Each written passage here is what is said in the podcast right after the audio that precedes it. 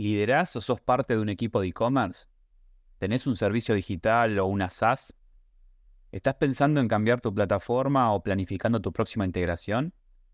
Soy Martín Helpi y cotidianamente interactúo con referentes de la industria. Quédate en este podcast donde vas a escuchar conversaciones con fundadores y responsables de soluciones para e-commerce.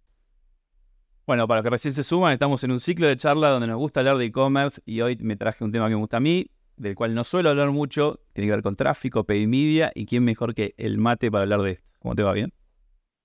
Buenas, ¿todo bien? Buen día.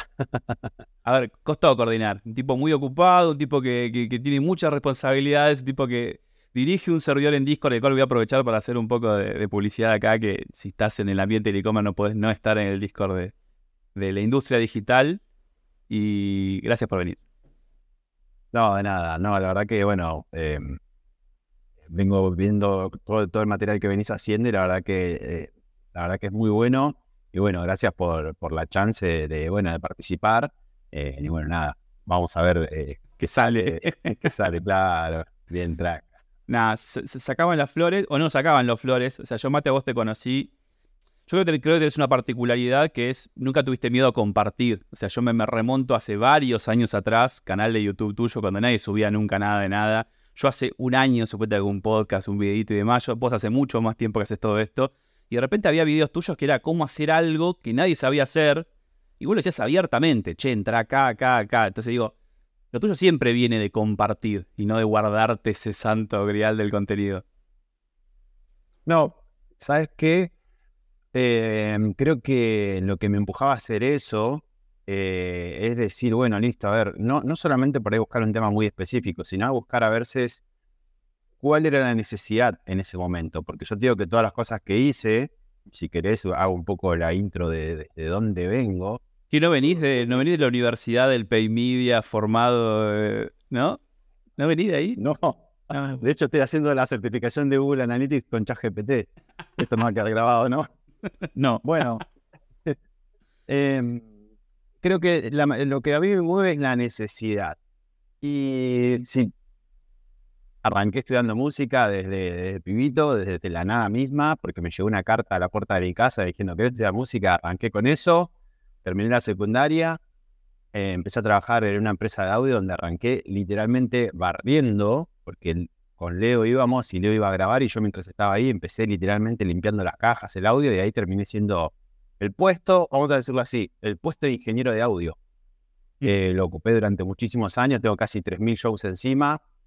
Eh, y, bueno, en el audio vos tenés que aprender a escuchar y ahí aprendí a conectar con gente interesante y había un ingeniero que me, me decía, yo le, decía, viste, che, mira, no, no, sé cómo funciona este equipo. Y él me, me dijo algo muy interesante que me marcó bastante, eh, que es esto, aparte de la necesidad, y él me dice, ¿vos no lees los manuales? Si alguien se tomó el trabajo de fabricar un equipo y escribir un manual, ¿vos no lees los manuales? ¡Pum! Me rompió la cabeza y ahí aprendí a utilizar maquinaria que nunca me había me imaginé, eh, obviamente con la experiencia y demás. Bueno, nada, eso me fue llevando, me fue llevando. Em, después ah, quise tener un impasse, me fui en el año 2013 pensando que, bueno, que ya después de haber escuchado la película del secreto, leer el libro de Steve R. Covey, los libros de Maxwell, pensé que, viste, que yo iba a hacer el camino del, ¿no? Del hombre más rico de Babilonia. Y nada, literalmente me cagué de hambre todo 2013 y hoy fue el 6 de enero de 2014 que arranqué a trabajar en el kiosco este 25 horas acá en, en, en Avellaneda y yo decía, ¿no? Y bueno, tenía una hora y pico de viaje, trabajo de 12 horas, ¿no? Y bueno, ahí yo ya estaba leyendo cosas de marketing, pero nada que ver con esto, nada que ver con lo que estoy haciendo. Y bueno, nada, ahí empecé a trabajar y aprendí a escuchar a la gente, a prestar atención de cosas que, que, incluso hoy uso en PyMedia. Por ejemplo, yo limpiaba el piso con, con un desodorante específico y venía una señora y me decía, qué lindo que huele acá, y la mina compraba, bla, bla, bla. Vos decís, y vas escuchando, vas prestando atención a la gente. Eh, y después volví al audio y ahí sí ya arranqué con la parte de redes sociales porque por ahí el artista lo conocían dentro del ambiente, pero no tenía imagen en internet. Entonces, acordándome de eso, del trabajo este del kiosco y de todo lo anterior, yo digo, bueno, le tengo que hacer redes sociales a este tipo. Y lo primero que se me vino a la cabeza es decir, la gente ya sabe que vas a cantar. ¿qué carajo le vas a dar?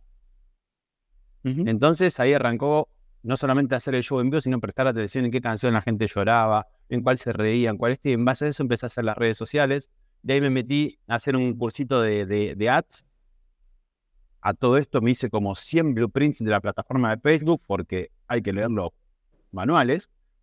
Em, caí en el Buffing, ahí aprendí sobre YouTube y demás. Ahí vino un tipo de YouTube de Estados Unidos y me dijo lo mismo: hacer la Academia de Creadores de YouTube y hacer todo lo que puedas estudiar. Y bueno, nada, ahí empecé a estudiar, a meterme en este mundo. Eh, en 2019 ya me quedé afuera, digamos, del audio, arranqué a, dar, digamos, como a dar mis primeros pasos desde Paid Media.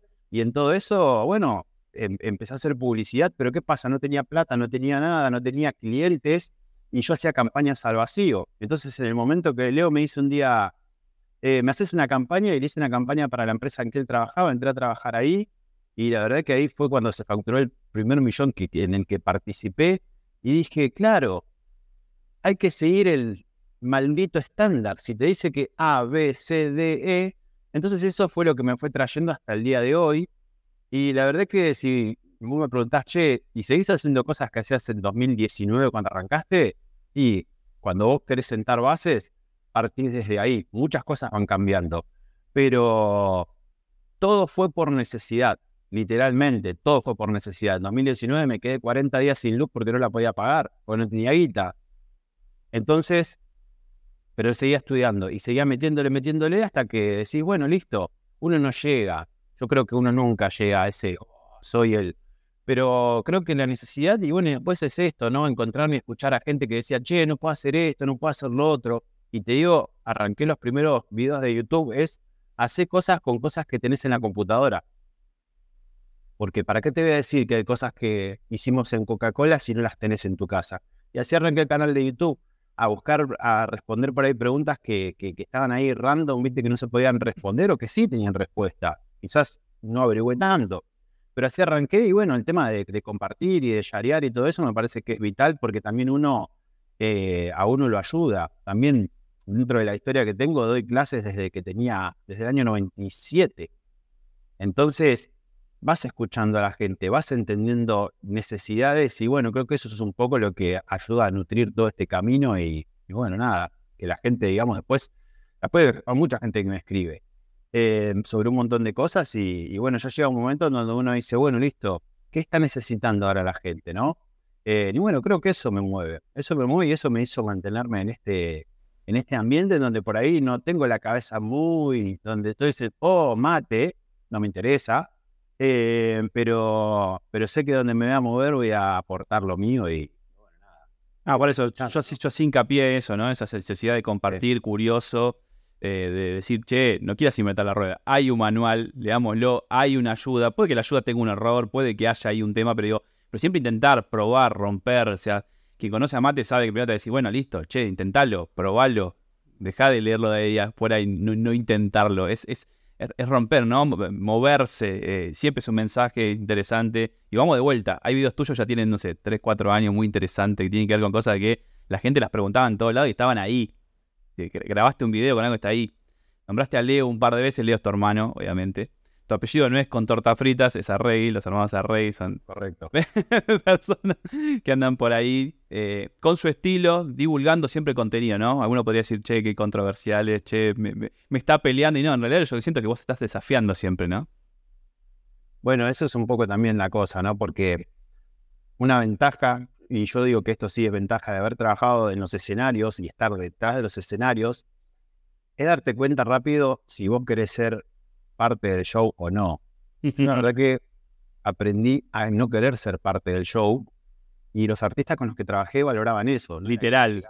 Che, ¿te querés? ¿Me puedes sacar una foto con vos? ¿No le grabás un video para mi mamá? Nunca. Nunca. Y esto no es que me hace mejor que, que, el resto de los trabajadores, pero eh, te ayuda a entender que, bueno, el otro es el artista. Entonces en esto te das cuenta rápido, otra parte de la historia es más de 30 años de religión, iglesia desde, crío, ¿viste? Entonces, hay algo que, creo que nos marcó y esto creo que a lo largo de, la carrera siempre escuchar para entender.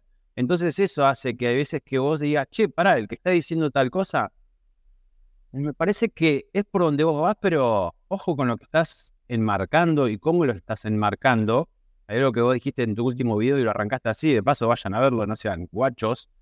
Es que, ¿quién está preguntando? Yo cuando escuché eso dije, ¿quién y desde dónde, no? Es, eh, es que eso a veces no nos hacemos nosotros la pregunta. Entonces a veces escuchamos solamente para responder y se nos pasan por alto un montón de cosas. Y no digo que todos son, son malos guías o yo soy un mal guía. Yo de hecho digo cosas hoy que hace tres o cuatro años decía que dije, uh, no, qué pelotudo. Pero volvés a, ¿Por qué? Porque la entendés ya desde, otro ángulo. Entonces, la parte esa por ahí controversial, molesto, nada nos juntamos con alguien ustedes son un poco, te, los pintaron un poco de tediosos. Hay una escena en donde Jesse Pinkman le dice a Walter White en Breaking Bad, le dice, che, la, la mierda que yo hago es una bomba. Y, y Walter le dice, la mierda que vos haces es una mierda. Alguien lo tiene que decir. Quizás nos tocó a nosotros, pero no desde el punto de vista que sabemos más, porque hay un camino que recorrimos y si no lo recorrimos, yo te aseguro, Martín, y le aseguro a, los que estén escuchando, que mínimamente lo googleamos 200 veces para poder saber o entender qué es lo que está pasando. Entonces, esa parte controversial, y bueno, es un poco el tono que teníamos en la secundaria. Justo hoy dijiste los hermanos Arregui. De hecho, hoy estamos en el grupo de la secundaria de la escuela y somos los hermanos que hacemos el quilombo en la secundaria. Los macana, los macana, ¿no? Pero pasábamos de año todos los años, teníamos la carpeta completa, nos llevamos 20 materias, literalmente, la damos toda en diciembre y estábamos ahí, venimos a pasar el rato. Eh, bueno, qué sé yo, eso es un poco lo que, lo que nos fue enmarcando y después, bueno, hacernos desde abajo y bueno, parece que la necesidad y el hambre de tener cosas, de aprender, bueno, la guita llega, ¿no? Pero el tema de, aprender y demás me parece que, es lo que te va corriendo. Y bueno, nada, vuelvo a la parte esa controversial y no me hago acá el Walter White. Pero si yo sé que sos un boludo, quizás no te lo diga de primera mano, pero el texto que escriba seguramente te va a dejar en evidencia, pero no porque yo sea mejor, sino porque, loco, la gente del otro lado a veces pregunta porque necesita preguntar. Igual te metiste en un ambiente con donde hay mucho humo. En todos los ambientes hay mucho humo, ¿no? Pero en este particularmente, viste, no sé, yo, yo, me remonto al, no sé, al 2000, 2002, hacíamos web, ¿no? Hacer páginas web. Es más, eras el chico de la web, generalmente. Por ahí tenías una estructura y más, eras el chico de la web.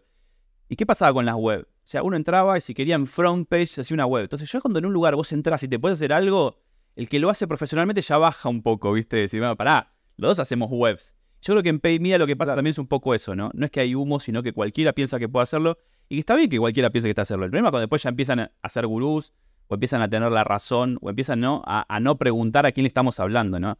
Pero a ver, en un ambiente donde se habla mucho, a veces se hace poco, donde importan más las apariencias, donde lo que importa es el flagship, para quién trabajo, qué hice y demás, estamos en un ambiente donde todos quieren facturar. O sea, el PayMedia habrá arrancado como construcción de marca, habrá arrancado como incremento de seguidores, las redes me explotan, pero digo, hoy, en un ambiente donde tengo que ganar 10 y tengo que invertir uno, me parece que la eficiencia donde manda, y en, donde hay tanto humo, me parece que ahí es donde se empieza a, a, tener que manejar este balance entre qué es lo que digo, qué es lo que hago, o no.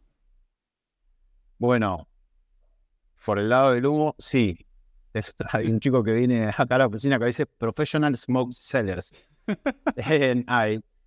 Pero bueno, se termina atendiendo, bueno, em, eh, hace un tiempo daba un curso que se llamaba Analista de Pay Media y había una clase que se llamaba La mano en el hombro. O sea, ¿quién es el que, o sea, cuando vos vas a operar, ¿no? Vas a hacer una campaña, vas a hacer el despliegue y toda la cosa, ¿cuál es tu, la mano en tu hombro? ¿Tu jefe?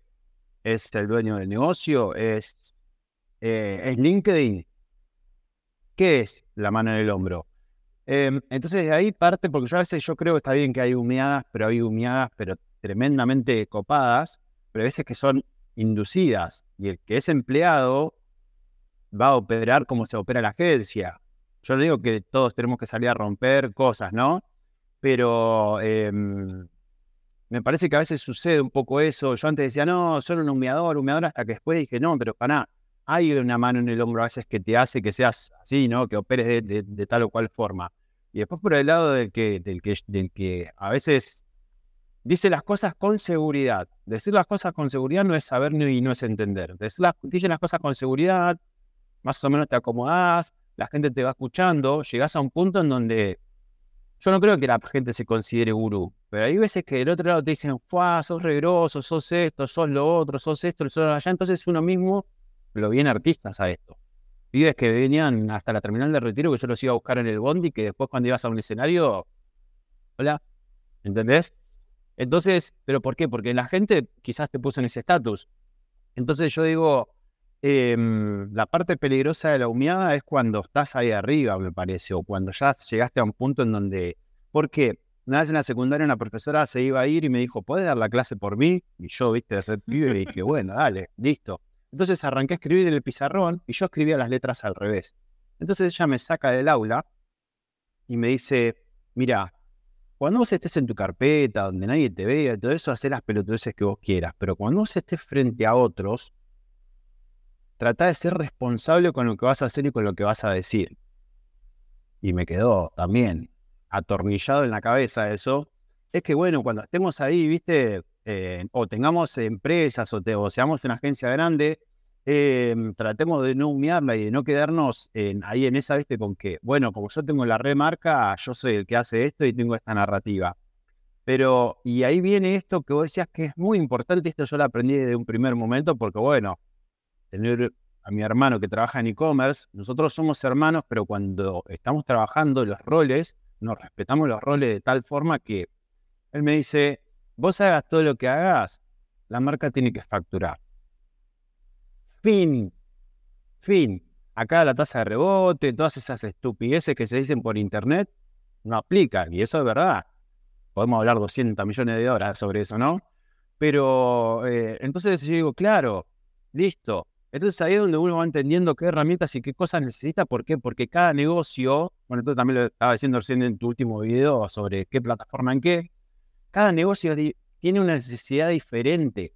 Entonces, si vos ves que viene un pibe que tiene una tienda nube y que tiene un negocio que revende productos de otros, yo no puedo arrancar y decirle, bueno, listo, vamos a hacer el awareness y todo el bla, bla, bla, cuando sé que el pibe tiene que hacer caja porque le tiene que pagar el porcentaje a la plataforma, le tiene que pagar a, X, a un montón de cosas en el camino. Entonces, la pauta obviamente no soluciona todo eso. Pero como yo tengo que exponer lo que eh, esa persona está ofreciendo, tengo que hacerlo de la forma más eficiente.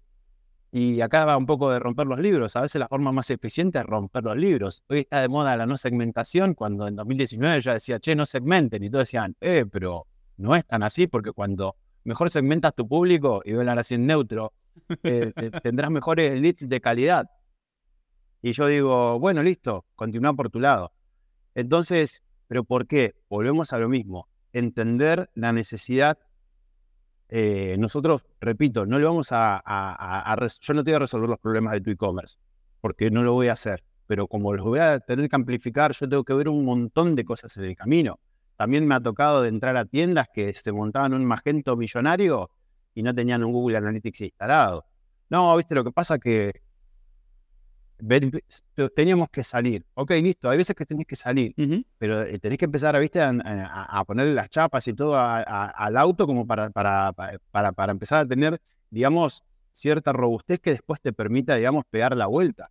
Entonces, me parece que, que, esa parte de, de, la humedad a veces es no solamente lo que dicen, sino también cómo operan. Tuvimos la chance a veces en muchas oportunidades de, de, auditar cuentas, negocios, y vos ves cada cosa que vos decís, bueno, habrán tenido su razón, porque eso lo tenemos que poner siempre en el telejuicio. Pero después cuando vos ves quién era el que estaba operando del otro lado, y lo ves en LinkedIn, en YouTube, tirando fruta, pero fruta de la más piola de todas, me acuerdo que me tocó ver el analytics de una empresa de, aerolínea de Norteamérica una vez, una gran agencia lo manejaba, pero no sabía decirle qué dato de analytics es, y, y la persona me contactó y me dijo, che, necesito que me ayudes porque yo sé que anda a hacer esto, por Instagram. Bueno, ok. Entonces vos te haces la pregunta. Y eso creo que me parece que es un poco lo que hacemos y siempre somos así, somos rapaces, somos esto, lo otro, pero siempre nos hacemos la pregunta, che, boludo, estamos, estamos yendo como tenemos que ir, ¿entendés?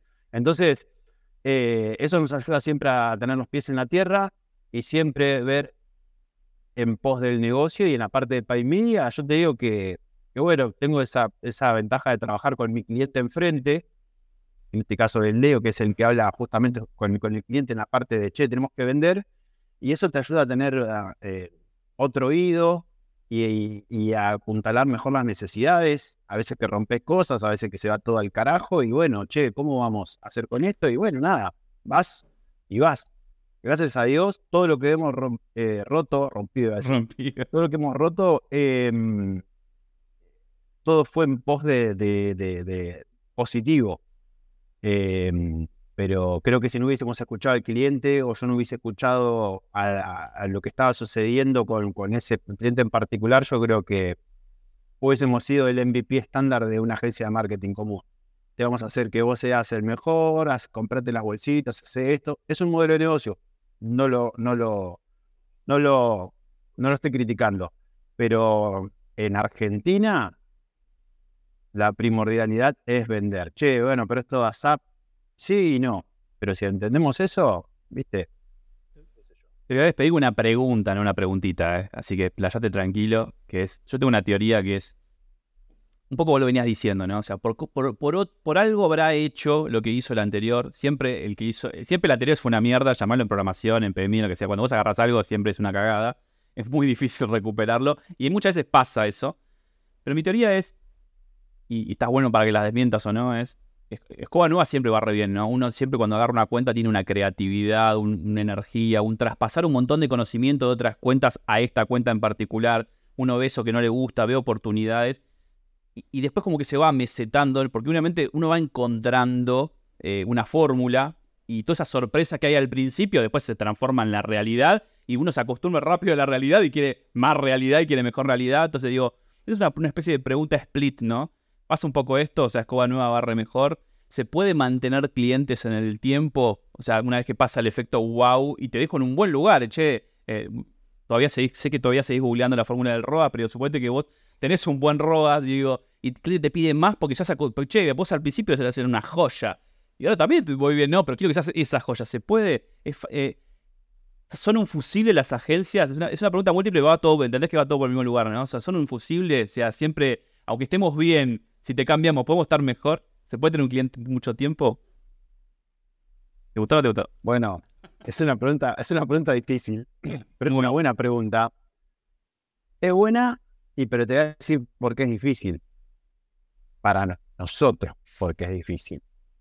Primero porque no nos asombramos con nada desde el principio. Onda, bueno, yo te escucho, vas a ser nuestro cliente o no, no lo sabemos. Y yo no te creo nada, literalmente hasta que no nos vemos puertas para adentro, ¿no? Eh, con los números y con lo demás. Creo que eso, marcar la cancha del principio, nos ayuda a tener clientes años. De hecho, tuvimos un cliente de tres años eh, y otro que también llamamos camino al tercer año, en donde vos ves, viste, todos los días entras a mirar los números y los números van todos para arriba, viste, pero no es solamente por inflación, por un montón de cosas que se hacen y no se hacen atrás. Esa fuerza que está al principio cuando viene alguien nuevo, ahí sí te respondo la pregunta ya desde, desde ese lado, porque lo vimos por ahí más desde afuera que, que- que desde adentro, es real. Que al principio arrancás, que tenés una energía, después cuando te vas dando cuenta que, que bueno, que yo creo que a veces que la gente, las agencias se quedan sin contenido porque, por esto, porque no escuchaste al público, escuchaste al cliente. Entonces, es real que esa fuerza al principio llega y que a veces los clientes o se quedan con lo que están porque, bueno, contratás a un especialista que es el que te dice por dónde ir y es el que te va llevando y no te das cuenta a veces por dónde estás. O hay veces que, bueno, sos un cliente que escuchás un montón de cosas en el camino y querés ir más para arriba y la agencia se te quedó en el camino. ¿Entendés? Che, pero yo quisiera estar en TikTok, ¿viste? Vos le decís, bueno, mirá, nosotros somos una agencia de performance, yo no hago TikTok. Entonces, ahí es donde empiezan las cosas, ¿por qué? Porque hay veces que no se, por ahí no se, no se aclaran al principio. Entonces, eh, la escoba nueva siempre va a barrer bien, la energía entrante siempre va a ser novedosa, va a ser especial y después va a caer y se va a mesetar. Y hay veces, como, como dije recién, o entras en una especie de letargo, o hay veces que la marca no da más, el negocio no da más que eso, porque hay veces que me dicen, che, mirá, yo quiero impulsar pauta para, para, para grúas de edificios. Primero, date cuenta en la ciudad donde vas a operar, y segundo, quiénes van a ser tus clientes. No creas que Internet te va a dar todos los clientes del mundo, como se dice fuera de Argentina o acá mismo gurús te dicen. Entonces, a veces aclarar ese tipo de cosas el- ayuda a que después, cuando sea una meseta, porque yo digo que nosotros tenemos clientes en donde literalmente hay veces que estamos en una meseta, pero en el background o al principio hicimos un montón de cosas para, no para mantener la meseta y cobrarle todos los meses el fee al cliente, sino para decir, che, listo, tenemos que hacer toda esta base para que se mantenga y que ahí en, más todo vaya fluctuando en base, digamos, a, ese punto. Pero yo creo que lo que tienen que hacer, puedo dejar un, una para el lado de nuestro y una para el lado del cliente. Mira, si esa agencia, deja de mirar para adentro, deja de mirar tus cosas, tu agile y todo eso. Tené todas esas ceremonias que quieras, hacé todo esto, sé el mejor lugar para. ¿Cómo es? Base to work hacé, trabajar para eso, querés ser top voice en LinkedIn, hacelo, hacé todo lo que vos quieras, pero escuchá al cliente. Y no solamente escuchar al cliente, escuchar el negocio, porque eso te va a permitir a que escuches el cliente final de tu cliente. El cliente de tu cliente. Entonces, exacto. Entonces, de ahí en más, esa meseta, yo te aseguro, no se va a volver vertiginosa, pero vas a empezar a moverte y a hacer cosas quizás en silencio que después tu cliente va a percibir. Y para el lado del cliente, lo mismo. Deja de tener ideas para vos, que entras todos los días a la web y le decís al programador, che, me cambiaste el banner. Y pero pelotudo, hacemos las cosas para el cliente final, no para vos. ¿Entendés? Entonces, eh, no digo que no, que no escuchen, vayan a cursos, hagan todo lo que ustedes quieran a conferencias, al e-commerce day, todas esas cosas que te dicen un montón de cosas que no vas a aplicar, pero que la vas a ver ahí, te vas a venir emocionado y después no presiones a los demás. Presta atención qué negocio tenés, y vayan trabajando en función y después es ver cuáles son los objetivos, ¿no? Eh, de, cada uno, porque me parece que eso es un poco lo que, lo, que, lo que le va a dar sabor a que esa meseta siga siendo una meseta, pero de sostenimiento de algo, no de que, bueno, listo, hoy vamos a poner piloto automático y, bueno, nos vemos. ¿entendés? Porque te, esto, ¿sabes lo que va a suceder? Es que si la relación se mantiene, eh, la implementación se va a caer. Y seguramente a lo largo de los años, acá en Argentina vas a seguir facturando lo mismo, pero la inflación te comió, te comió todo, te comió los sats, el dólar y todo lo demás. Entonces, eh, es silencioso, pero se cae y hemos visto muchas cosas caer simplemente por, nada, por darle, por no darse, o por no darse cuenta. A veces pasa eso. Como soy una gran agencia, como soy una gran marca, bueno, no pasa nada. Nos han pasado de ver de gente que revende cosas que facturas miles de dólares por mes y marcas grandes que no llegan a facturar ni siquiera un millón de pesos. Simplemente por esas mesetas. Bueno, a ver, no es un top voice, pero es una gran voice para escuchar en LinkedIn. Lo recomiendo seguir a, Mate. Búsquelo en YouTube. Después voy a dejar acá el link, obviamente. El mate cocido con tortas fritas. Es una, una cara de pay como para estar y escuchar. Es, espectacular. Es un keyword. Eh, si, la retention nos acompañó y alguien nos está escuchando al final del video, ¿por qué no suscribirse también a este canal y demás? Dejar ahí, ayudar a crecer un poquito más. Y bueno, muchísimas gracias por estar. Y nos esperamos, en el Discord de la industria digital, ¿verdad? Sí, eh, bueno, están invitados, si son parte de la industria, si tienen algún tema para hablar. Bueno, y Martín, justo ahí, se, se, se linkeó directamente el video que él subió y dijo, bueno, mucho clickbait, ¿no? La verdad es que, y cierro por ahí un poquitito con esto, es que si me parece que si sabes hacer algo y lo puedes compartir con, con, la gente, cuanto más veces lo compartas o más cosas para hablar, eh, tengas el mejor y es la comunidad que queremos construir. Si sabes de SEO, si sabes de, no sé, de, algo que pueda aportar a esto y querés ser, no sé si el LinkedIn, acá somos, todavía somos pocas personas, pero de gente que te va a escuchar, digamos, y te va a hacer una pregunta por ahí de forma más directa, ah, es por ahí el espacio, eh, ni, y nada. Así que vas a spamear este video, Martín, y todos los que quieras. Gracias, gracias, Mate. Nos vemos. Bueno, gracias. Si querés seguir escuchando entrevistas a fundadores de plataformas de e-commerce en LATAM, suscríbete en Spotify para recibir la próxima notificación.